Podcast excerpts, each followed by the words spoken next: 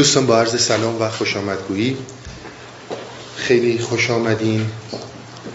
ما داستان دقوقی رو تموم کردیم جلسه قبل و دقوقی همونجور که متوجه شدیم از داستان‌های خیلی فربه مثنوی هست و رمز و رموزات زیاد عرفانی در این داستان نهفته بود.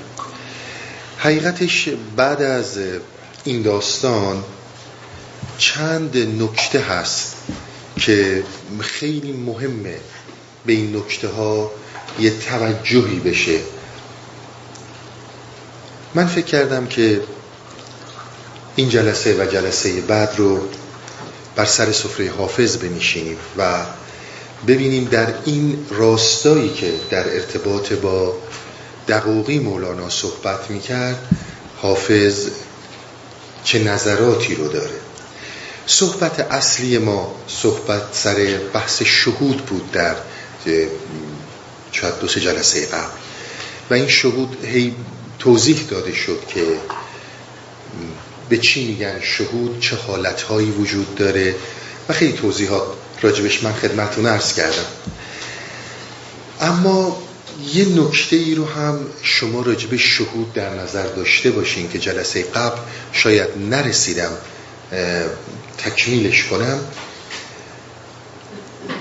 ببینید شهود یکی از مهمترین مسائلی رو که باید بهش توجه کرد دائمی نیست، یعنی این نیستش که همیشه انسان در حال شهود بمونه.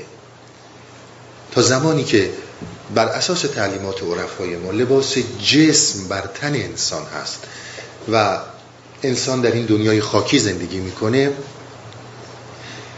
میاد شهود و میره و یه وقتایی هم خیلی عجیب رفتار میکنه.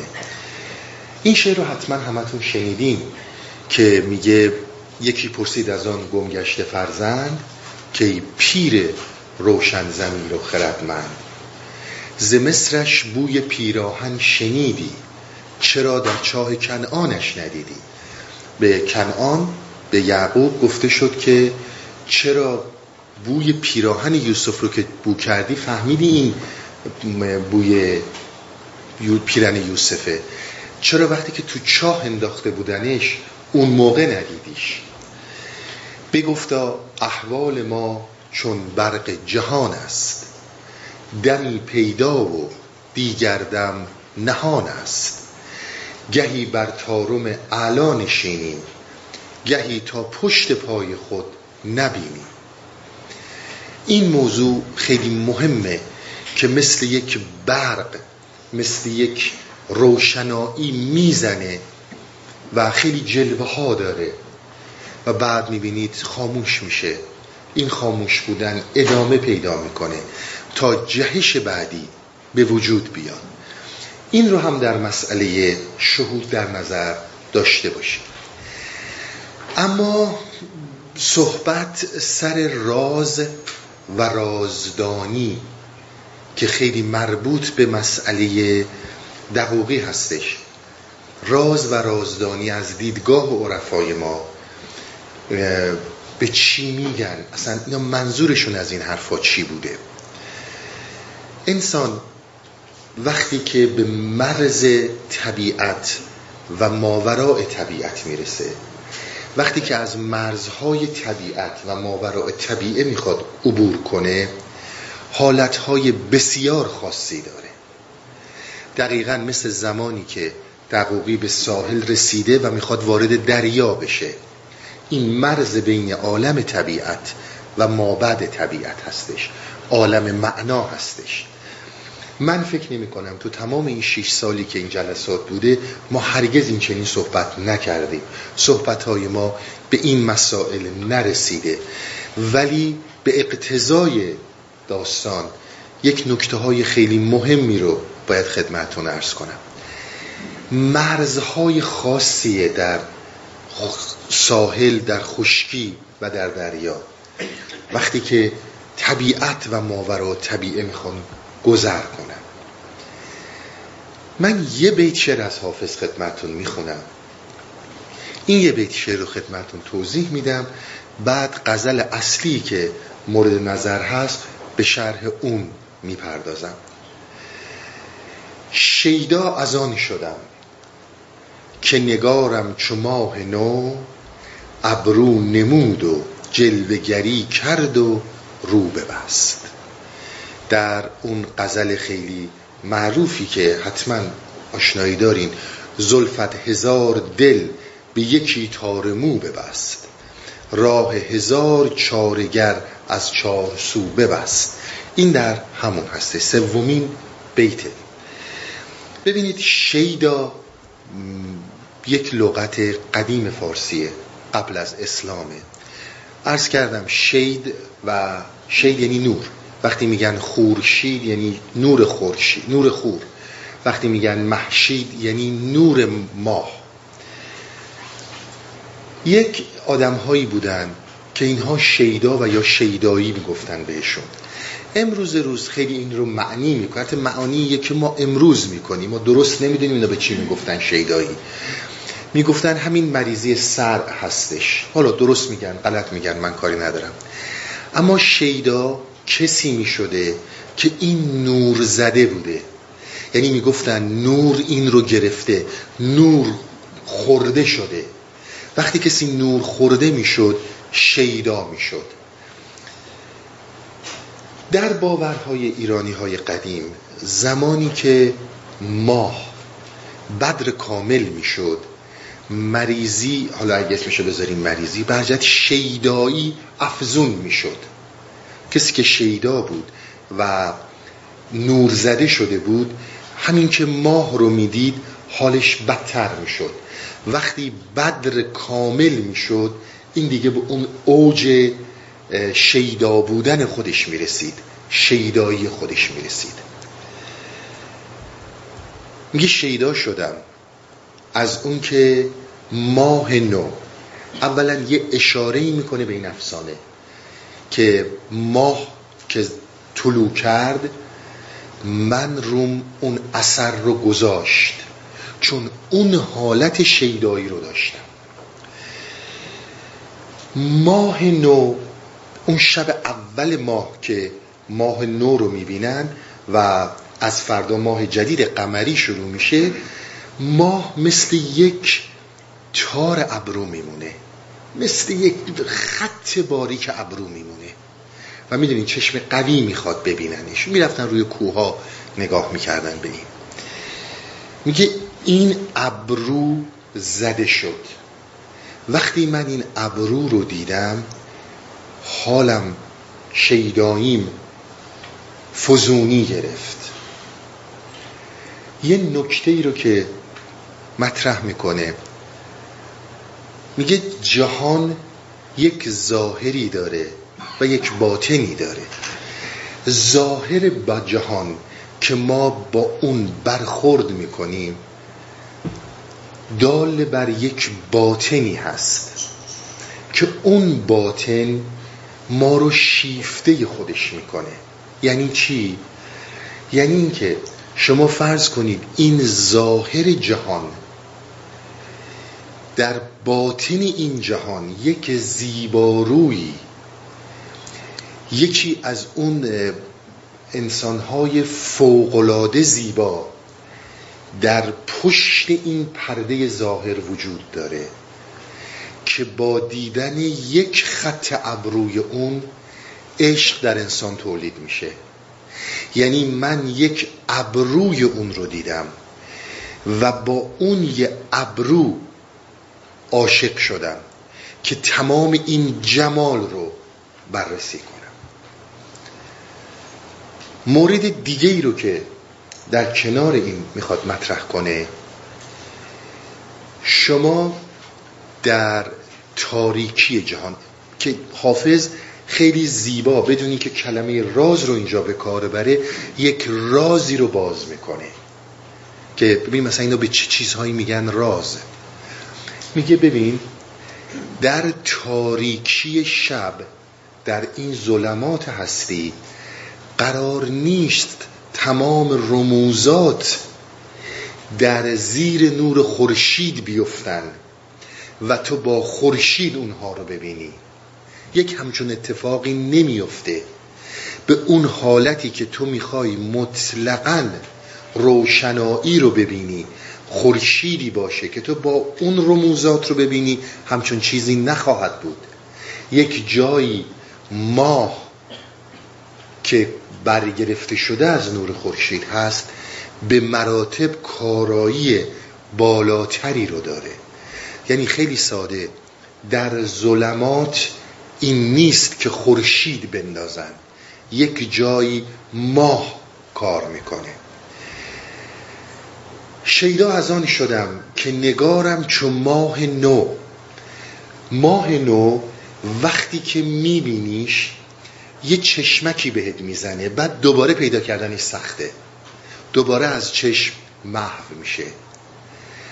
شروع شیدایی، شروع شهود، شروع عشق از اون نگاهی که به ماه نو، اون دلبری که ازت میکنه، ابرو نمود و جلوه‌گری کرد و رو ببست، اون جلوه رو بهت میکنه، دلت رو میبره و بعد دوباره ازت پنهان میشه. این نیست که این مدام با تو در تماس باشه. این یک جلوه‌ای میکنه، دلبری از تو میکنه و فوراً پنهان میشه، اما با این جلوه در تو شیدایی به وجود میاره، در تو حالتی به وجود میاره که دیگه اون آدم قبلیت نمیتونی باشی. یعنی اتفاقی که برای من حافظ افتاده. من این توضیح، یه توضیح بدم خدمتون، برم سر صحبتایی که میخوام خدمتون عرض کنم. ببینید، یک فلسفه‌ای در اواخر قرن 19 بسیار اوج گرفت که ما امروز حتی بسیار در دنیا انسان‌ها از این متأثر شدند. این فلسفه به وسیله بسیاری از متفکرین نیمه دوم قرن 20 و امروز شدیداً مورد حمله قرار گرفت و تخریب شد، منتها هنوز در خیلی از جوامع، به خصوص در جوامع خودمون، در روشنفکرامون این رو بسیار می‌بینیم. مکتب پوزیتیویسم هستش. پوزیتیویسم یک مکتبی بود که اومد و مطرح کرد که آقا هیچ رازی در این جهان نیست. یک سری فرمول‌های ریاضیه، یک سری قوانین فیزیک و شیمی و علمیه که با کشف این قوانین ما میتونیم تمام معماها و مشکلات رو حل کنیم. حالا اگر امروز جواب سوالی رو نمیدونیم، 50 سال دیگه خواهیم دونست، 100 سال دیگه خواهیم دونست. انقدر جلو میریم تا همه این رازها رو، تمام این معماها رو حل کنیم. در اواسط قرن 20 به خصوص بعد از قدرت گرفتن تئوری کوانتوم، به این حد، به این تفکر خیلی حمله شد که ما وقتی که هر چیزی رو کشف میکنیم، هر معمایی رو بهش میرسیم، میبینیم در پشت اون یه معمایی دیگه هست. هر سوالی که جواب داده میشه، در دل اون جواب 10 ها سوال دیگه به وجود میاد. یعنی در یک کلام، رازهای این جهان اونقدر کوچک نیستند، کم نیستند که در حیطه مغز انسان، ذهن انسان بیان و ذهن انسان نمیتونه تمام کلیت این جهان رو از طریق حکمت علمی یا فلسفه اینو بفهمه. به این تفکر، به این فلسفه میگم پوزیتیویسم، که الان میبینید ما بسیار از این متأثریم. علل خصوص اگر در غرب یواش یواش شروع کنه روی پایان رفتن، تازه در شرق و خاورمیانه اوج میگیره. یعنی این یه قاعده ایه که همیشه شون بسیاری از روشنفکران ما رو میبینی که شدیداً با این عقاید همگون هستن. این عقیده مختص الان نیست. این عقیده زمان حافظ و مولانا هم بوده، منتها اسمش پوزیتیویسم نبوده، غربی نبوده. دو گروه در زمان اینها بودن، یکی حکما یعنی فیلسوف ها بودن و یکی فقها یعنی آخوندا. این دوتا شدیداً اصرار بر این موضوع داشتن. فیلسوف ها می گفتن تمام راز اصلا هستی رازی نیست، همه چیزش ما می دونیم. عقل اول چیه؟ فیض الهی چجوری حرکت کرده؟ چجوری جهان آفریده شده؟ تمام کوچه پس کوچه های هستی رو می دونیم. به همین این صراحت می گفتن. و آدمی مثل ارسطو در این جهان اومده، معلم اول بوده و تمام رازهای جهان رو برای ما گشوده. و من باز هم خدمتتون عرض کنم اینهایی که این صحبت‌ها رو می‌کردن قدرتمندترین عقلای جهان و تاریخ تا امروز بودن. اینها آدم‌های بی‌عقلی نبودن و دیگر فقها بودن، آخوندا بودن. میگفتن که آقا هر آنچه که در هستی لازمه ما بدونیم در این فقه، در این کتاب‌های مقدس، در حالا چه قرآن چه انجیل و در احادیث ما اینها وجود داره. ما هر چی میخوای بدونی من جوابشو میدم. شما حتی امروز اگر ببینید پیش فقیهی مجتهدی آخوندی ببینید محال ممکنه جوابی نده، بالاخره هر جوری شده یه چیزی درست میکنه میده. ما جواب همه چیز رو میدونیم. فرقی که امروز با اون روز داره اینه که امروز شما اگه برید بگید آقا من اساسا علم رو قبول ندارم، کسی با شما کاری نداره، میگه خب قبول نداری نداشته باشه. صدها مقاله نوشته میشه بر علیه تئوری نسبیت که آقا همش بی خوده، خب کسی هم کاری با این نداره. ولی اون موقع اینجور نبوده. شما اگه میگفتید من اینو قبول ندارم زنده زنده تو آتیش میسوزوندنتون. به خاطر همین خیلی مسائل باید میرفته پشت پرده. یعنی شما اگر واقعا در مقابل فقها قد علم میکردید قدم بعدی مرگ قطعی بود. در اروپا هم همینطور بود. شما برخلاف کتاب مقدس حرف میزدید که آقا من قبول ندارم، ده ها و هزارها انسان رو زنده زنده تو آتیش سوزوندن. ثمره همین حرفا بسیار در عرفان ما دیده شده که آدم ها رو زنده زنده کشتن یا تو آتیش سوزوندن. در مقابل اینها عرفای ما اومدن گفتن آقا اصلا اینی که تو میگی متوجهش نیستی، یک جریاناتی پشت این پرده ها داره میچرخه که عقل بشر محال بتونه راه اینها رو باز کنه. بارها مولانا صحبتش این بود که عقلانیت در هر عصری یه جور معنی میشه و اون کسانی که میان به عنوان عقلا واقعا عقلانیت رو جاری میکنن. شما در آثار ارسطو، افلاطون دیگه در عقلانیت اینها کسی فکر نمیکنم شک داشته باشه. به قول خود غربی ها پدر معلم اول هستن. اینها کم کسی نیستن. ولی شما این در رابطه با بردهداری چیا میگن؟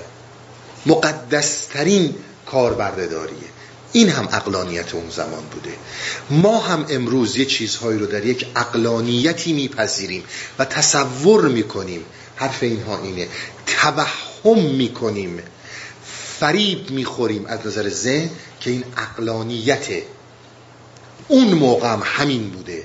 زمان که میگذره میبینیم تمام اینها فقط و فقط اقتضایات اون زمان بوده.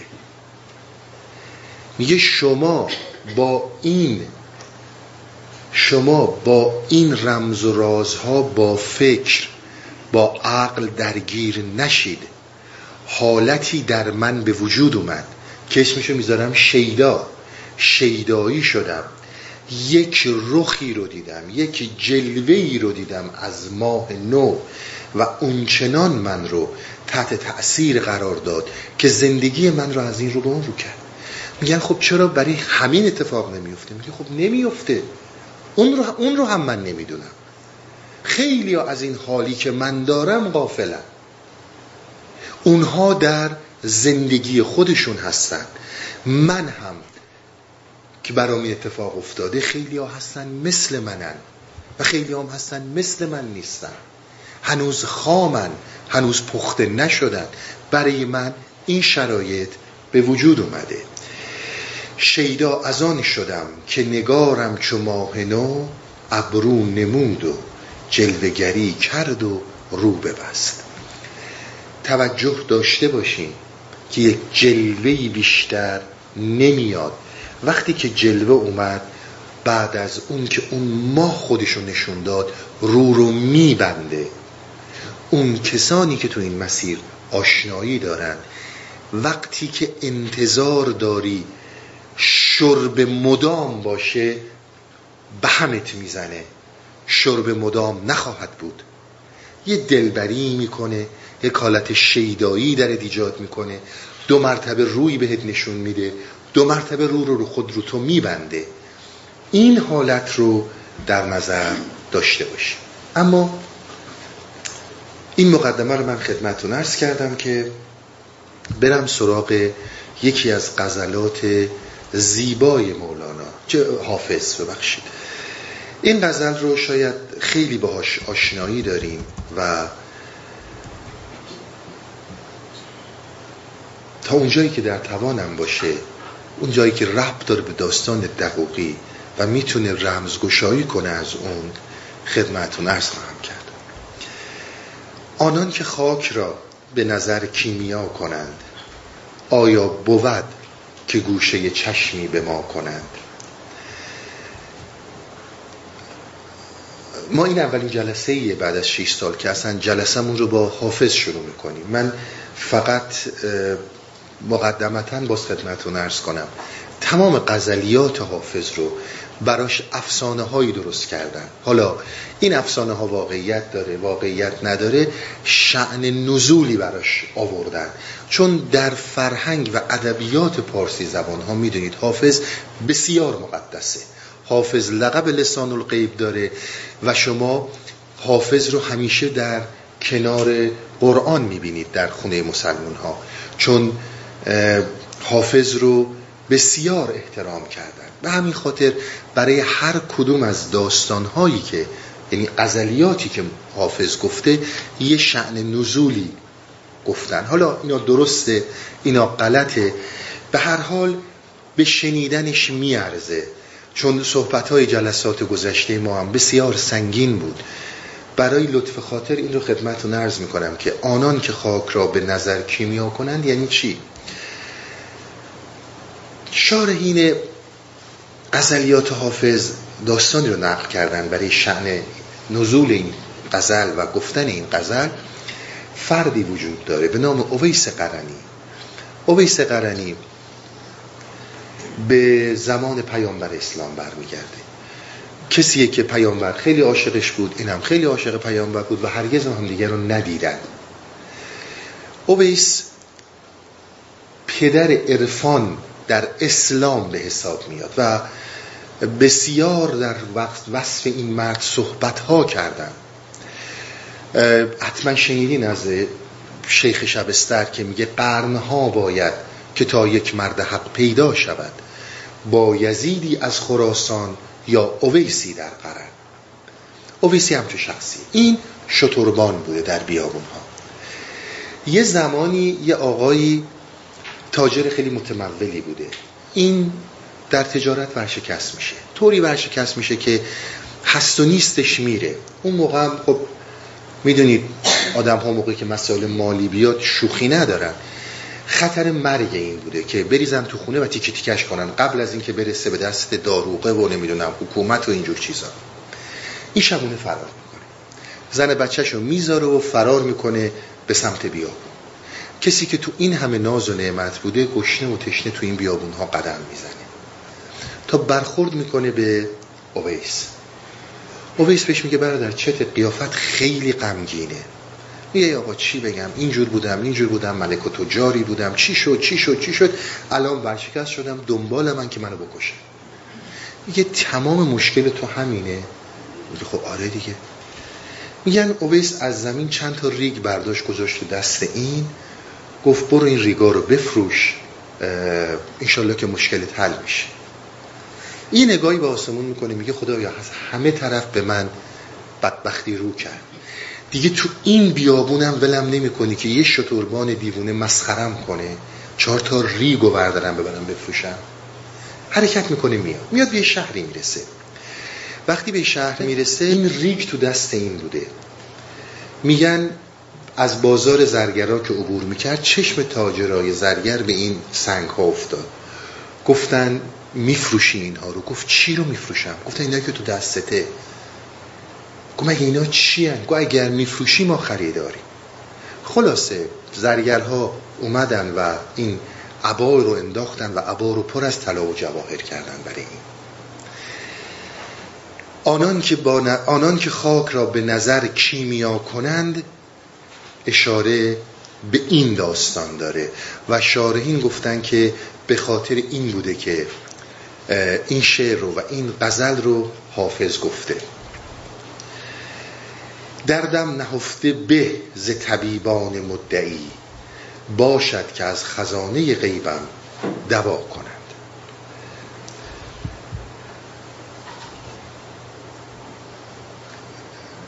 معشوق چون نقاب ز رخ در نمی کشد، هر کس حکایتی به تصور چرا کند. این همین بحث پوزیتیویسم بود که من خدمتتون گفتم. میگه معشوق وقتی که در نقاب هستش و رخ نشون نمیده، چرا هر کسی و هر مسیری میخواد یک توهمی از این رو به ما انسان ها منتقل کنه. چون حسن عاقبت نه به رندی و زاهدی است، آن به که کار خود به عنایت رها کنند. بی معرفت مباش که در من یزید عشق، اهل نظر معامله با آشنا کنند. حالی درون پرده بسی فتنه می رود، تا آن زمان که پرده برافتد چه ها کند. ببینید دو تا مسئله اساسی رو اینجا مطرح میکنه، دو تا از رازهای بزرگ عرفانی رو مطرح میکنه. یکی این که آفریننده این هستی، ذات این هستی، اون معشوق در یک نقابی پنهانه، نه بدین معنی که خودش رو قایم کرده از ما، بدین معنی که این قوه درک و فهم ما قادر به رسیدن به اون نیست. میگه شما این رو یقین بدونید که این سر، این راز هرگز باز نخواهد شد. این راز هرگز به وسیله قوه ادراک انسان باز نخواهد شد، مگر اینکه هر کسی یک نظری بده، یک تصوری رو بیان کنه. اما یک راز دیگه ای رو تو این داستان مطرح میکنه. چون حسن عاقبت نه به رندی و زاهدی است.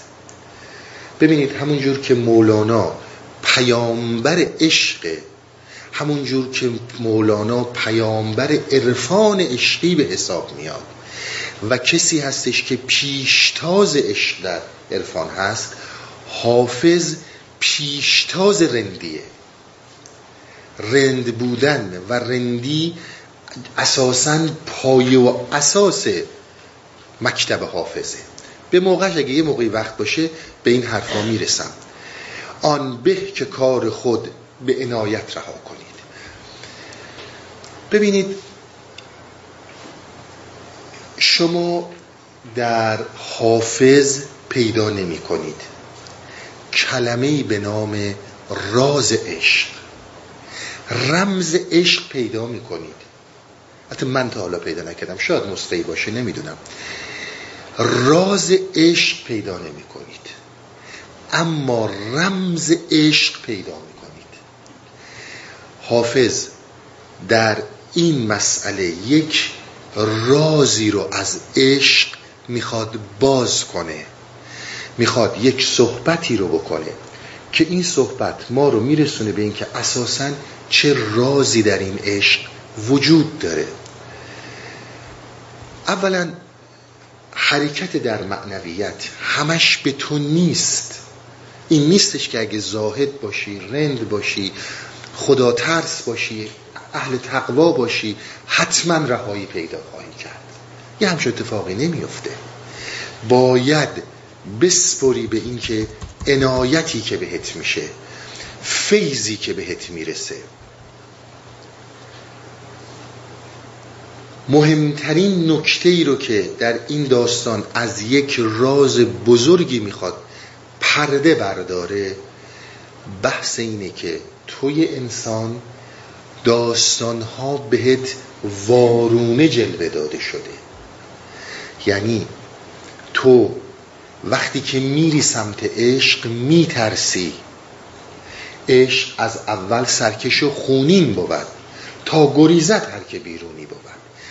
عشق رو یک حالتی میبینی که اگر من تو این حالت رفتم حالا چه بلایی سر من میخواد بیاد، حالا بقیه زندگیم چی میشه، حالا چی و چی و چی میشه. میگه این چنگ و دندون رو به تو نشون میده که اگر اهلش نیستی عقب بشینی، اما اگر اهلش بودی و پریدی و بغلش کردی میبینی هم اون شیر خونخاری که پنجه گذاشته که پارت کنه دوستت شد گلستان. این از رموزات این مسئله است. در حقیقت دنیا رو وارونه بهت نشون دادن، حقیقت در پشت یک جاهای قرار گرفته که تو اصلا متوجهش نمیشی. به این بیت از مولانا توجه کنید که چطور این موضوع میخواد باز بشه.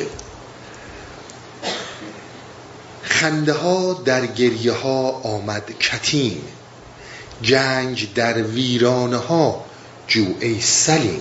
میگه شادی ها در خیلی از گریه ها و غم هاست، گنج در ویرانه هاست نه در آبادانی ها، ذوق در غم هاست پی گم کرده اند، آب حیوان را به ظلمت برده اند.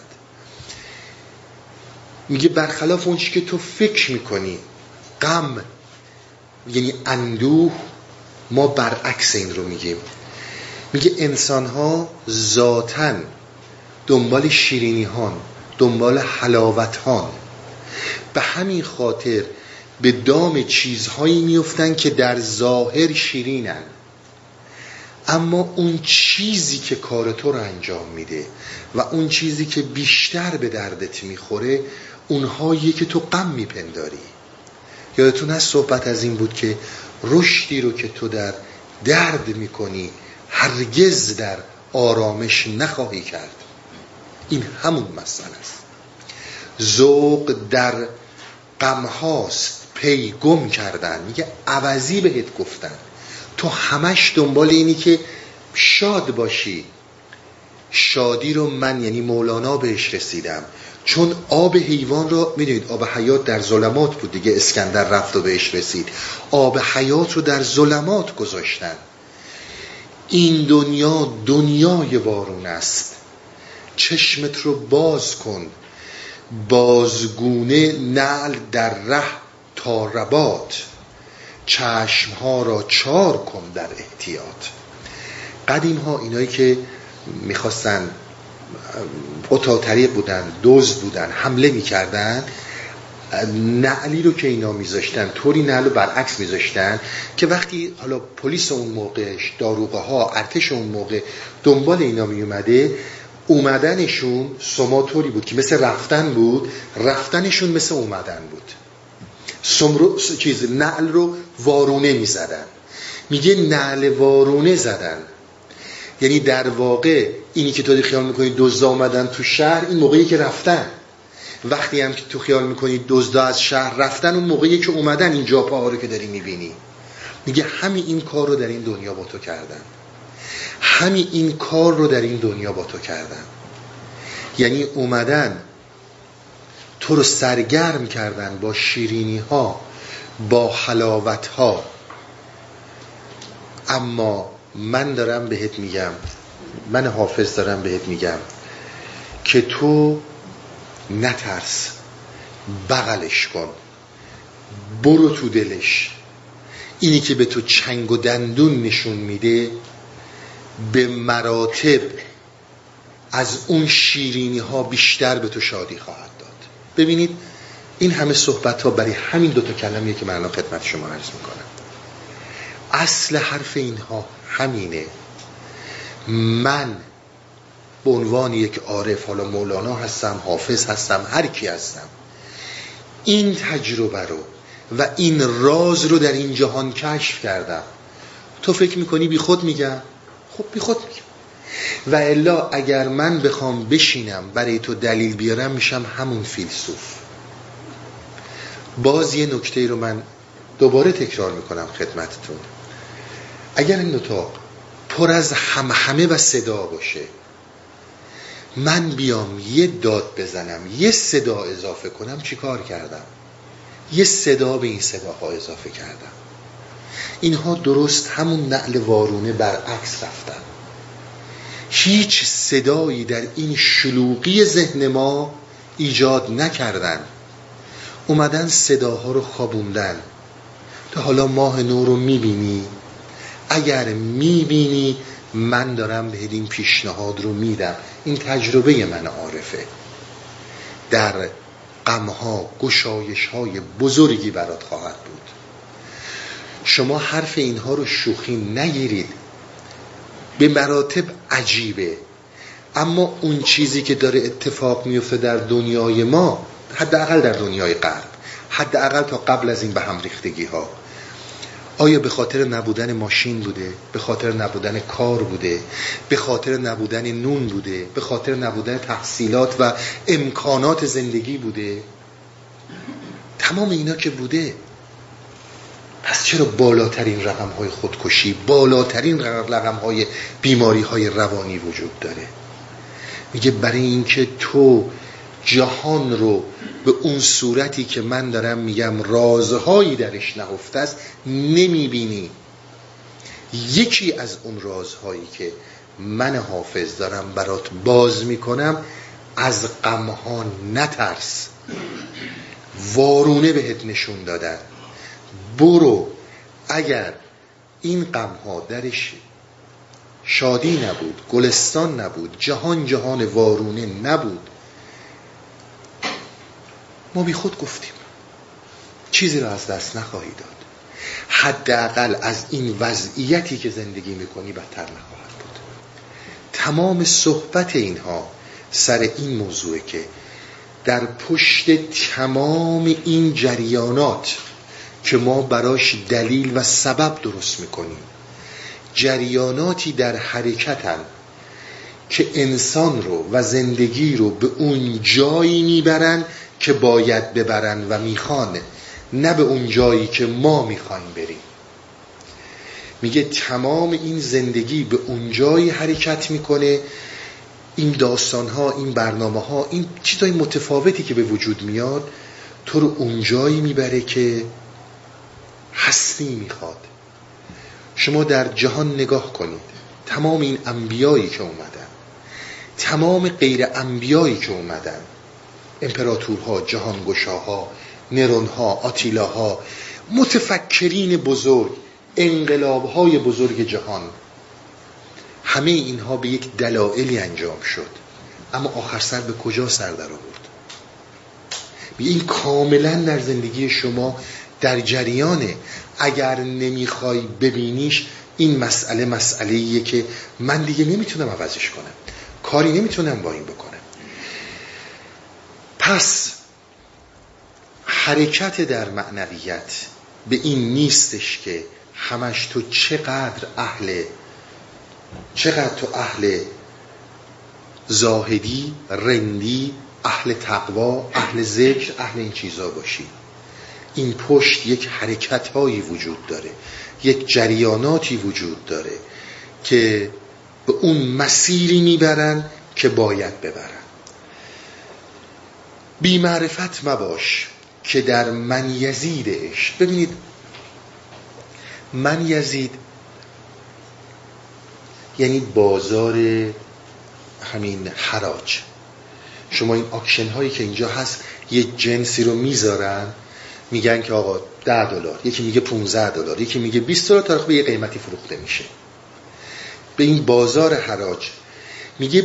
در این بازار عشق، در این جایی که عشق خودش رو عرضه میکنه، با کسی معامله میکنن، به کسی دلبری میکنن که آشناشون باشه، آشنا باشه. یعنی اگر اون ماه زده و از تو دلبری نکرده و شیدایی در تو به وجود نیاورده، تو آشنای راه نیستی، برو زندگی تو بکن.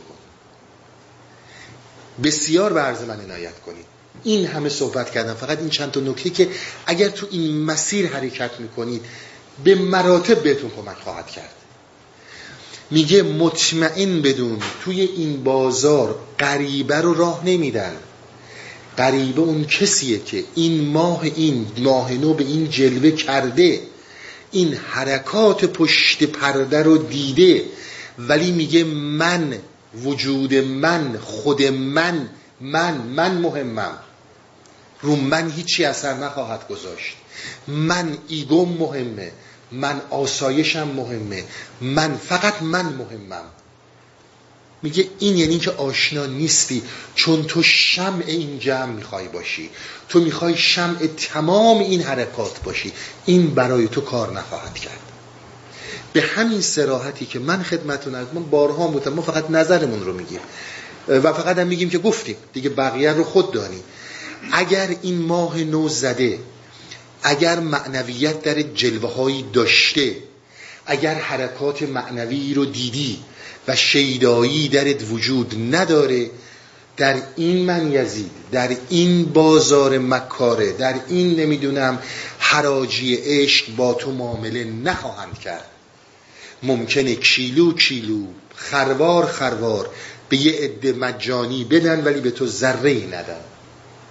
و اون فقط دیدن خودته، که تو خودت رو ببین، که این حرکاتی که پشت این سببها، پشت این قانونمندی هایی که تو به ظاهر داری میبینی، به تو جلوه کرده و تو رو تحت تأثیر قرار نداده و تو برگشتی به خودمحوری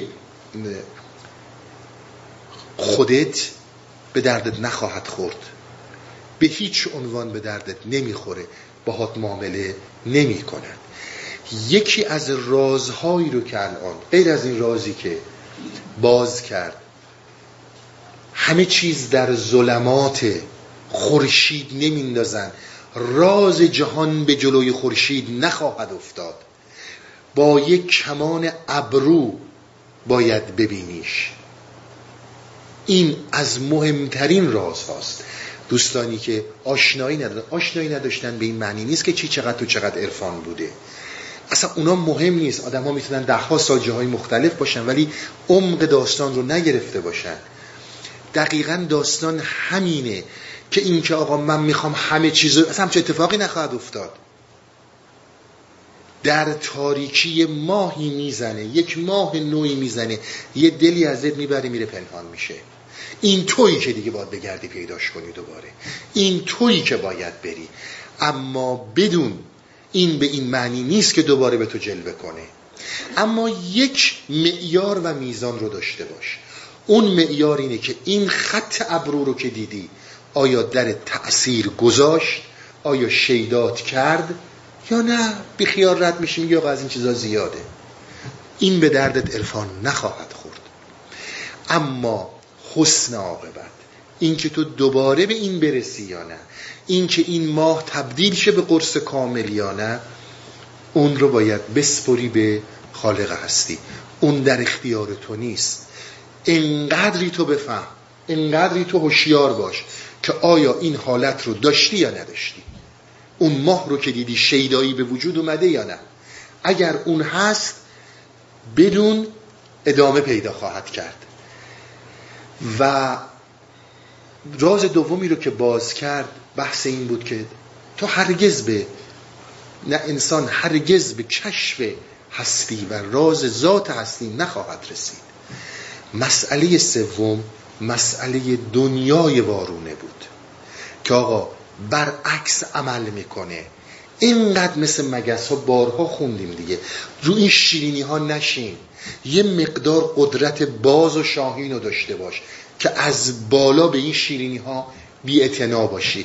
اون موقع میبینی زیبایی ها، حلاوت ها کجاست و تو چی رو درک میکردی. راز دیگه رو میخواد باز کنه که بی معرفت مباش، که در این بازار عشق رو با کی معامله میکنه. بریم بریک و بیاییم، بقیه در خدمت.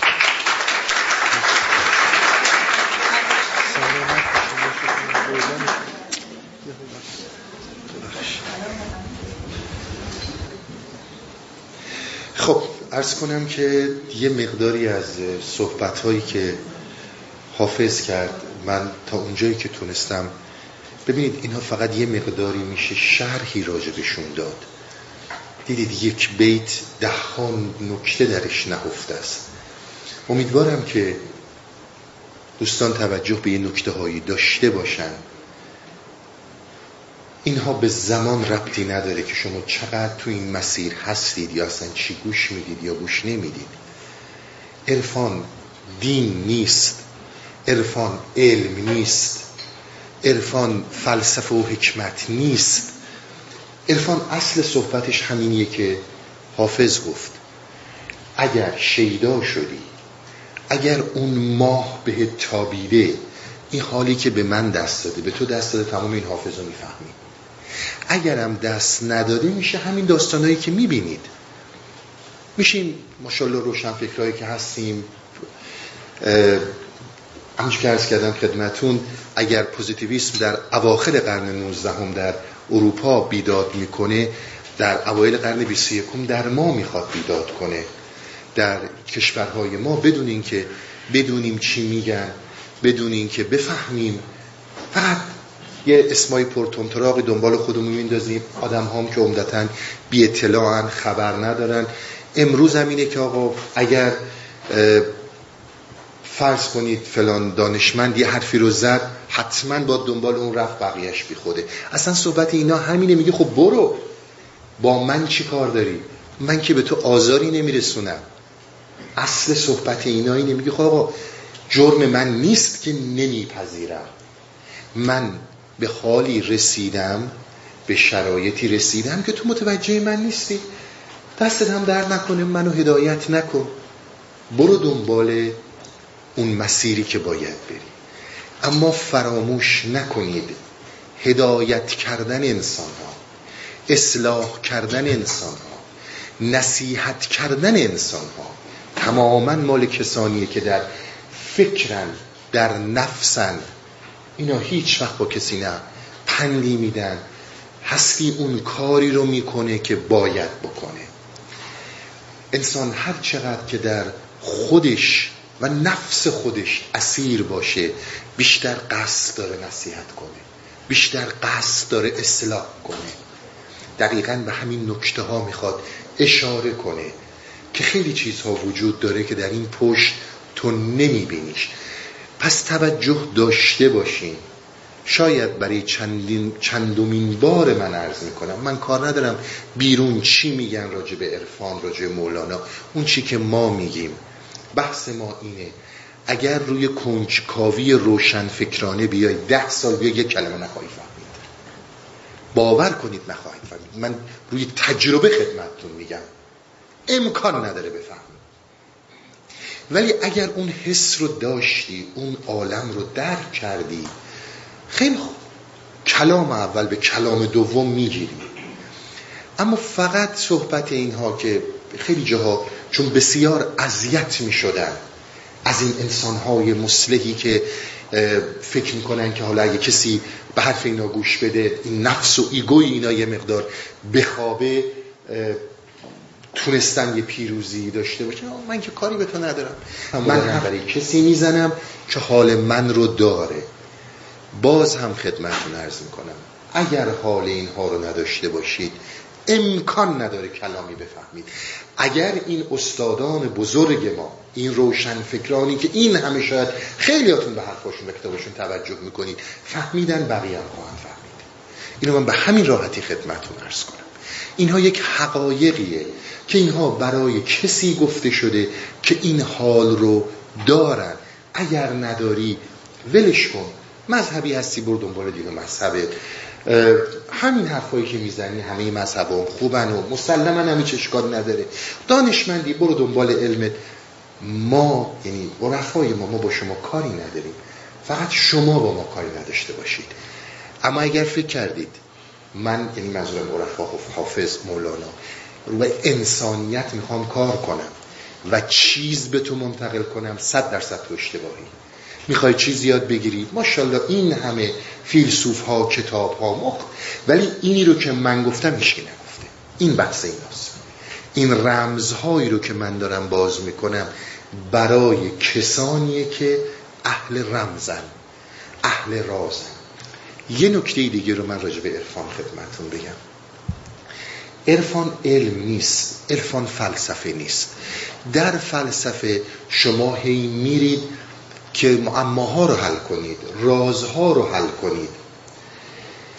در عرفان مهمترین دعایی که میکنه میگه خدایا حیرت من رو بیشتر کن، نه اینکه معماها رو برای من حل کن.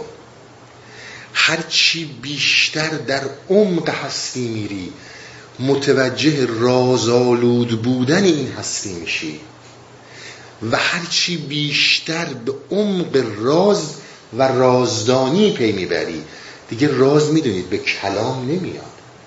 بحث اینه اگه قرار باشه بشه تو صحبت گفتش که خب دیگه راز نیست که. به قول مولانا به فیلسوفا، چون مولانا حالا حافظ هم به فیلسوفا خیلی حمله میکنه، به خصوص به آخوندا و فقها خیلی حمله میکنه، ولی مولانا شمشیر تیزش رو فیلسوفاست بیشتر که آقا جان تویی که سببی هستی، تویی که فیلسوف هستی، فلسفه تو رو از عالم حیرت جدا میکنه. من رفتم که حیرانی بشم، من رفتم که در این حیرت برم غرق بشم. تو چی رو میخوای برای من حل کنی؟ تو بگی نگی چیزی رو عوض نمیکنه. اون چیزیه که من دارم میبینم. اینو در نظر داشته باشیم. این صحبت هایی که اینها میکنن باز هم انتخاب با خود افراده، ولی بدونید عرفان ما یعنی چی.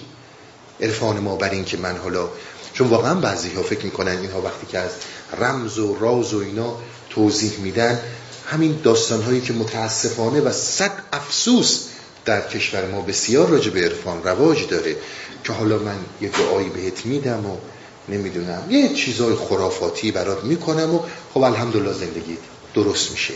تمام سعی ما اینه که منتقل کنیم که عرفان 100% در مقابل این چیز هاست. عرفان خرد رو، آگاهی رو پایه میدونه. گشایش درون ربطی به خرافات نداره، ربطی به اون چیزهایی که در عرفان به ما معرفی میکنن نداره. عرفان به هیچ عنوان جنگیری و نمیدونم از این کارا نیست. اگر هم اسم عرفان میذارن به خاطر بیسوادی بوده، به خاطر عدم سواد صحیح این داستان بوده. اینها از چیز دیگه ای صحبت میکنن. بگذاریم. گفت بی معرفت مباش که در من یزید عشق، اهل نظر معامله با آشنا کنند. گفت در این حراج عشق با اهل نظر معامله میکنند. این صحبتایی رو که من خدمتون کردم، یک نکته‌ای رو میخواد بیان کنم. یکی دیگه از اسرار زندگی رو من میخوام برای تو بیان کنم که من به این اسرار رسیدم، به این سر رسیدم و اگر تو این رو متوجه بشی خیلی به دردت میخوره، ولی باز باید اون هلال ماه رو دیده باشی، باز اون لرزه باید به تنت افتاده باشه و الا همش بی خوده. میگه یکی از مهمترین چیزهایی که زندگی تو رو میارزه که روی این دنیا اومدی فقط عشق. مولانا در مثنوی این رو کاملا مشخصه. حافظ این ابیات رو تحت تاثیر مولانا بیان میکنه. آنکه ارزد صید را عشق است و بس. میگه تو میگی روی این دنیا اومدی، به هر دلیلی اومدی، آدم و حوا خلق شدن، اومدی تو این تبعیدگاه، من نمیدونم تکامل بوده، من نمیدونم اصلا تصادفی اومدی روی این دنیا، هر دلیلی که داشته، ولی من میخوام به تو بگم که زندگیی که کردی در این روی زمین فقط به یک حالت میارزه و اون اینه که عاشق شی. اگر عاشق نشدی نظر من مولانا، نظر من حافظ اینه که زندگیتون نگرزیده، بی خود اومدی و رفتی. این یکی از بزرگترین رازهاییه که دارم برات باز میکنم. آن که ارزد سید را عشق است و بس، لیک او کی گنجدن در دام کس. میگه خب حالا این عشق که دام کسی نمیفته که، گفتیم باور یعنی تعالیم اینها به ما میگن هستی اونچنان با عظمته که در دام ذهن کسی نمیفته. میگه خیلی خب، من مولانا بارها گفتم که عشق در دام کسی نمیفته، پس حالا باید چیکار کنیم؟ تو مگر آیی و سید او شوی، دام بگذاری به دام او روی. میگه مگر این که تو بیای دست از این حیله ها، دست از این خودمحوری ها، دست از این منم ها برداری، اون موقع ممکنه عشق بیاد سیدت کنه. تو محاله بتونی عشق رو سید کنی، عشق که باید تو رو سید کنه و اون در زمانی به وجود میاد که تو دست از چند تا چیز برداری. عشق میگوید به گوشم پست پست، سید بودن خوشتر از سیادی است. میگه عشق پس گوشم هی میگه که اگر سید بشی بهتر از اینه که سیاد باشی. درست توجه کنین عزیزانی که بیدونم تو این مسیر واقعا جدی قدم برده، دقیقا رو به صحبتش با ماست که تو میخوای بری عشق و سید کنی، میگه همینجا داری اشتباه میکنی، باز تویی، باز خود داره جلوه میکنه. میگه تو باید به حالتی برسی که اون قابلیت رو پیدا کنی که عشق بیاد تو رو سید کنه. تو اینقدر به خودت مغرور نباش که میتونی عشق رو سید کنی. گول من کن خیش را و قره شو، آفتابی را رها کن ذره شو. دقت میکنی؟ میگه ببین اینقدر که تو فکر میکنی حالا من میخوام برم، من میتونم، میدونی من کیم، بیا پایین. آفتابی را رها کن ذره شو، بردرم ساکن شو و بی خانه باش، دعوی شمعی مکن پروانه باش. تا ببینی چاشنی یه زندگی، سلطنت بینی نهان در بندگی. میگه من دارم به تو میگم که اگر تو از این محور خود جدا بشی و از این که فکر میکنی تویی که هی باید بخوای اون قابلیت رو پیدا کنی که بخواتت عشق و بیاد سراغت، وقت میفهمی اصلا زندگی یعنی چی. تا این رو این از مهمترین رازهاییه که اینها بهش اشاره کردن. میگه محال کسی، اگر کسی گفت من زندگی رو درک کردم، بدونید داره به خودش دروغ میگه تا عشق رو درک نکرده باشه. پس بی معرفت مباش که در من یزید عشق، اهل نظر معامله با آشنا کنند. میگه اینهایی که اگر عشق بخواد به سمتت بیاد باید آشنا باشی. آشنا یعنی باید این حرکت درت باشه. چرا در من نیست؟ من نمیدونم، ولی در کسی دیگه هست، اون رو هم نمیدونم. ولی من عارف، من مولانا، با اون کسی حرف میزنم که این حرکت درش به وجود اومده. چرا کسی دیگه این کرشمه و ناز ماه نو رو میبینه بی خیال رد میشه، میگه غافل کن برو پی یه لقمه نون؟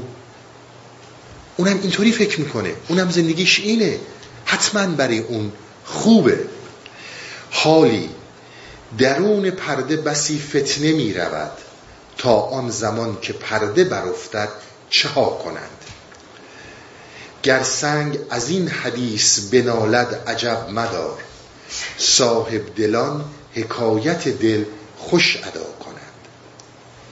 میخور که صد گناه ز اغیار در حجاب، بهتر ز طاعتی که به روی ریا کنند. دقیقا همین صحبتی که من خدمتتون عرض کردم به همین صحبت داریم. میگه ببین ما نمیدونیم، ما اصلا نمیدونیم کسی که تو یک مسیر عیش و عشرت و عیاشی و به قول اینها روی اون شیرینی ها داره میچرخه، مثل یک مگس یک مرتبه تبدیل میشه به یک شاهین بلند پرواز. میگه من چه میدونم، ولی یه نکته ای رو میدونم. باز تمام این صحبتایی که تو این جلسات من خدمتتون عرض کردم، هر جایی که آدم خوبه بودی محال بهت نظر کنن. ببینید چقدر این با این موضوع مخالفت کردن اینها، که اون چیزی که به شما بسیار کمک خواهد کرد این هستش که خودت باشی. میخوری 100 گناه بکنی، برای خودت میکنی، بهتر از این ظاهر آراسته‌ای که برای دیگران درست میکنی. اگر اون ظاهر آراستم فقط به ریش و نمیدونم تسبیح و چیز انگشتر عقیق و این چیزا نیست، اون یه قسمت ظاهر سازی و ریاست. ببینید خود ما به جلوه این که انسانیم و انسان دوستیم چقدر از این ریاها میکنیم. پیراهنی که آید از او بوی یوسفم، ترسم برادران غیورش قبا کند. به یک نکته دیگه اشاره میکنه، باز این هم از رازهایی که فقط اینها باز کردن، این که زندگی فقط به عشق میارزه شما در هیچ جا پیدا نمیکنید. این فقط مخصوص عرفاست، نه فقط مخصوص عرفای ما، بسیاری از عرفای جهان این موضوع رو بوده. شما نه در علم پیدا میکنید و نه در فلسفه. اینها چیزهایی که اینها به اینها رسیدن. میگه یه داستانی وجود داره به نام داستان یوسف. اینا همه خوندین، حالا تو تمام این کتاب‌های مقدس، چه قرآن چه تورات، این داستان اومده. میگه یه آقایی بود به اسم یوسف که این پدری داشت یعقوب، برادرها به این حسودی کردن، اینو برداشتن بردن انداختن توی چاه و گفتن که آقا گرگ خوردنش. درسته؟ میگه همه این داستان شنیدین. اما شما به جای این که به یه نکته‌ای تو این داستان توجه کنید، هی فکرمون رفته به این که ابروی یوسف چقدر زیبا بوده، چشماش چقدر کشیده بوده، چقدر زیبا بوده، نمیدونم یعقوب چی بوده. امروز روزم به این داستان میرسیم که آقا این اصلا واقعیت تاریخی نداشتن، افسانه های مذهبی هن. حالا من روشنفکر دعوا میکنم با اون آدم مذهبی دیگه، اینها رو همه میبینیم دیگه، که اون میگه نخیر آقا این داستان ها دقیقاً به همین شکل بوده، اینا میگن نخیر آقا اینا متولوژیه، اینا همش بیخوده. حالا ببینید اینها چی میگن. میگه بابا جان این اصلا آخرین کلام رو در داستان یوسف توجه کن، آخرین کلامی که بیشتر به قرآن برمیگردونن، که ما اجرای فرمان خودمون رو از راه‌های پنهان می‌کنیم. میگه ببین یه نکته‌ای رو می‌خواد بگه یه عده‌ای جمع شدن برادرشون رو زدن تو چاه بکشن. یک آدم بیابونگرده که هیچ بویی نه از تمدن بزرگ و بیکرانه مصر نبرده بودن، از توی چاه افتادن به ذهن یوسف نمی‌رسید حتی به بردگی قبولش کنن. چرخید از چاه درش آوردنش توی مصر، برده شد و بعد یواش یواش اون بیابانگرد شد عزیز مصر. قصد این بود که بکشنش، ولی به کجا سر در آورد؟ داره به من و توی انسان یک رازی رو بیان میکنه و اون راز اینه که حالی درون پرده بسی فتنه می رود، تا آن زمان که پرده برافتد چه ها کند. یعنی یه وقتی متوجه میشی آقا این همه چلوندنت، این همه بالا پایینت کردن، رفتی افتادی تو چاه، رفتی برادرها این بلا رو سرت آوردن، از پدر دور افتادی، چی چی چی چی چی، که از یک بیابانگردی به عزت مصر برسی. میگه تو این فرمول هایی رو که دادن، این روش های پشت پرده‌ای که بر ما پنهانه، اینها رو نمیبینی، اینها رو دقت نمیکنی، فقط دنبال این افتادی چشم یوسف چه شکلی بود، یا اینکه حالا 4 نفر برات دست بزنن بگی آقا دروغ بوده، یا اون یکی که برای 4 نفر دست بزنه میگه نخیر آقا این داستان عین حقیقته. نه تو بودی بدونی این حقیقته، نه من بودم بدونم دروغه. این افسانه ها رو گفتن که تو این درس ها رو بگیری. به جای اینکه درس بگیری افتادی به جون چی؟ اگر در زندگی شخصی خودمون، ببینید من ازتون تقاضا میکنم عنایت کنید، اگر داستان‌های شبیه این چیزهایی که این داره میگه، مثلا داستان یوسف، اتفاق نیفتاده، حرفای اینا رو رها کنید، خودتون خسته نکنید. محال کسی باشه این جریانات پشت پرده رو درک نکرده باشه، به کجا میخواسته بزنه، به کجا میخواسته بره، از کجا سر در آورده. یه جایی آدمی که اصلا فکر نمی‌کرده این کاره باشه، یه مرتبه می‌بینی ماهی میشه و صدر مجلس میشینه. این اون فتنه‌هاییه که پشت پرده در جریانه. میگه این جریانات رو تو می‌خوای با فیزیک بفهمی، یا با فلسفه بفهمی، یا با ریاضی بفهمی، ولی این جریانات در حال حرکت هستن. این یکی از اون رازهاییه که باز ما عرفا بهش رسیدیم. شما همش تو این سر و صداهایی که ثابت کنید که آقا 100% اینها همه دروغ بوده، اون یکی هم میگه نه آقا 100% همه اینا درست بوده. این نه بابا، ولش کن این افسانه، این حالا بوده نبوده. ببین این تو زندگی خودت مصداق داره؟ اگر در زندگی خودت مصداق داره، بدون داره به تو پیام میده که تو تنها نیستی. برای خیلی این اتفاق افتاد. یکیش هم یه آدمی بوده، حالا بوده نبوده اصلا واقعیت داشته نداشته، به نام یوسف. راست گفتن، دروغ گفتن، هر چی گفتن. ولی اگر توی انسان میخوای بگی من این حرکات و این جریانات پشت پرده را در زندگیم ندیدم، بدون ذهنت فریبت داره میده. محال انسانی پا روی این کره خاکی بذاره و این عجایب در زندگیش اتفاق نیفته. میبرن سر یه سمت دیگه، اصلا فکر یه چیز دیگه بوده، برنامه ریزی یه چیز دیگه بوده، قرار بوده به یه جای دیگه برسه. اصلا به ذهن یوسف یا یعقوب میرسید یه روزی بشن عزیز مصر. از کجا به کجا سر در آوردن. اینها پشت پرده زندگی در جریانه. اینقدر ناامید نباش. این یکی دیگه از اسراری که اینها دارن مطرح میکنن. بگذر به کوی میکده تا زمره حضور، اوقات خود ز بحر تو صرف دعا کند. ببینید اگر جایی، هر جایی که هستین، فقط اینو در نظر بگیرین. اگه با کنجکاوی برید، اگه با اینکه خواهم بریم چه خبره، اگر اینی که من خودم که خودمم جایی نمیخوام برم، اگه شما قرار باشه خودت باشی، می به چه دردت میخوره؟ می رو میخوری که بی خود بشی، یعنی از این حالت فعلی بری بیرون. تو اگر قرار باشه که در همین نفس بمونی، در این حالت هوشیاری بمونی، می رو برای چی میخوای؟ می رو میخوای که از این حالت بیاتت بیرون. میگه اگر به جایی رسیدید، جایی پذیرا شدن، آوردنت توی زمره حضور، جایی که مراقبه صورت میگیره، جایی که خودآگاه وجود نداره. باز یه نصیحتی رو من حافظ بهت میکنم،